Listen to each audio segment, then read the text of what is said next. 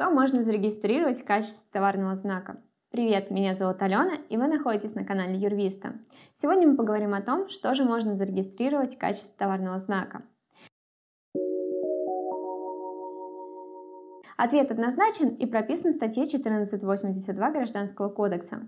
Можно регистрировать изобразительные обозначения, текстовые, то есть слова и словосочетания, цветовые, звуковые обозначения, также возможно 3D обозначения регистрировать и комбо из текстовых, графических и объемных элементов. Интересно, что даже звук можно зарегистрировать как товарный знак. Например, позывной радиостанции Европа Плюс – это товарный знак, и его использовать в коммерческих целях без разрешения правообладателя нельзя. Заставку из поля чудес тоже лучше не крутить в своей рекламе. Первый тактильный товарный знак зарегистрирован в России в 2012 году Всероссийским обществом слепых. Это рельефно-графическое изображение, написанное с помощью объемного шрифта Брайля. И логотип на бутылке Coca-Cola тоже объемный товарный знак.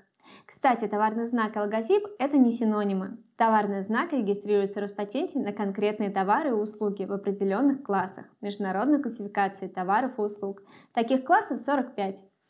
Логотип – это часть фирменного стиля, графический элемент, который олицетворяет бренд и применяется для выделения товара. При этом товарный знак можно зарегистрировать в виде логотипа.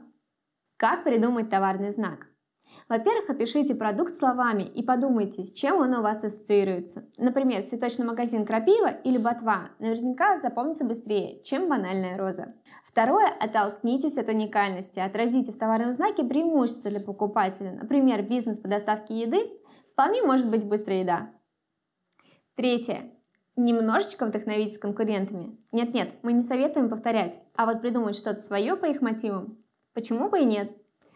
И четвертое. Проявите креативность, но только в рамках разумного. Например, у официозной почты России был зарегистрирован товарный знак «Имеешь право все послать». Правда, существовал он недолго, меньше 10 лет.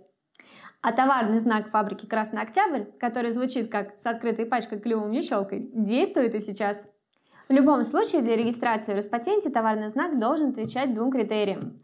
Он должен обладать различительной способностью, то есть нельзя зарегистрировать общеупотребимые слова или словосочетания, которые описывают деятельность, например.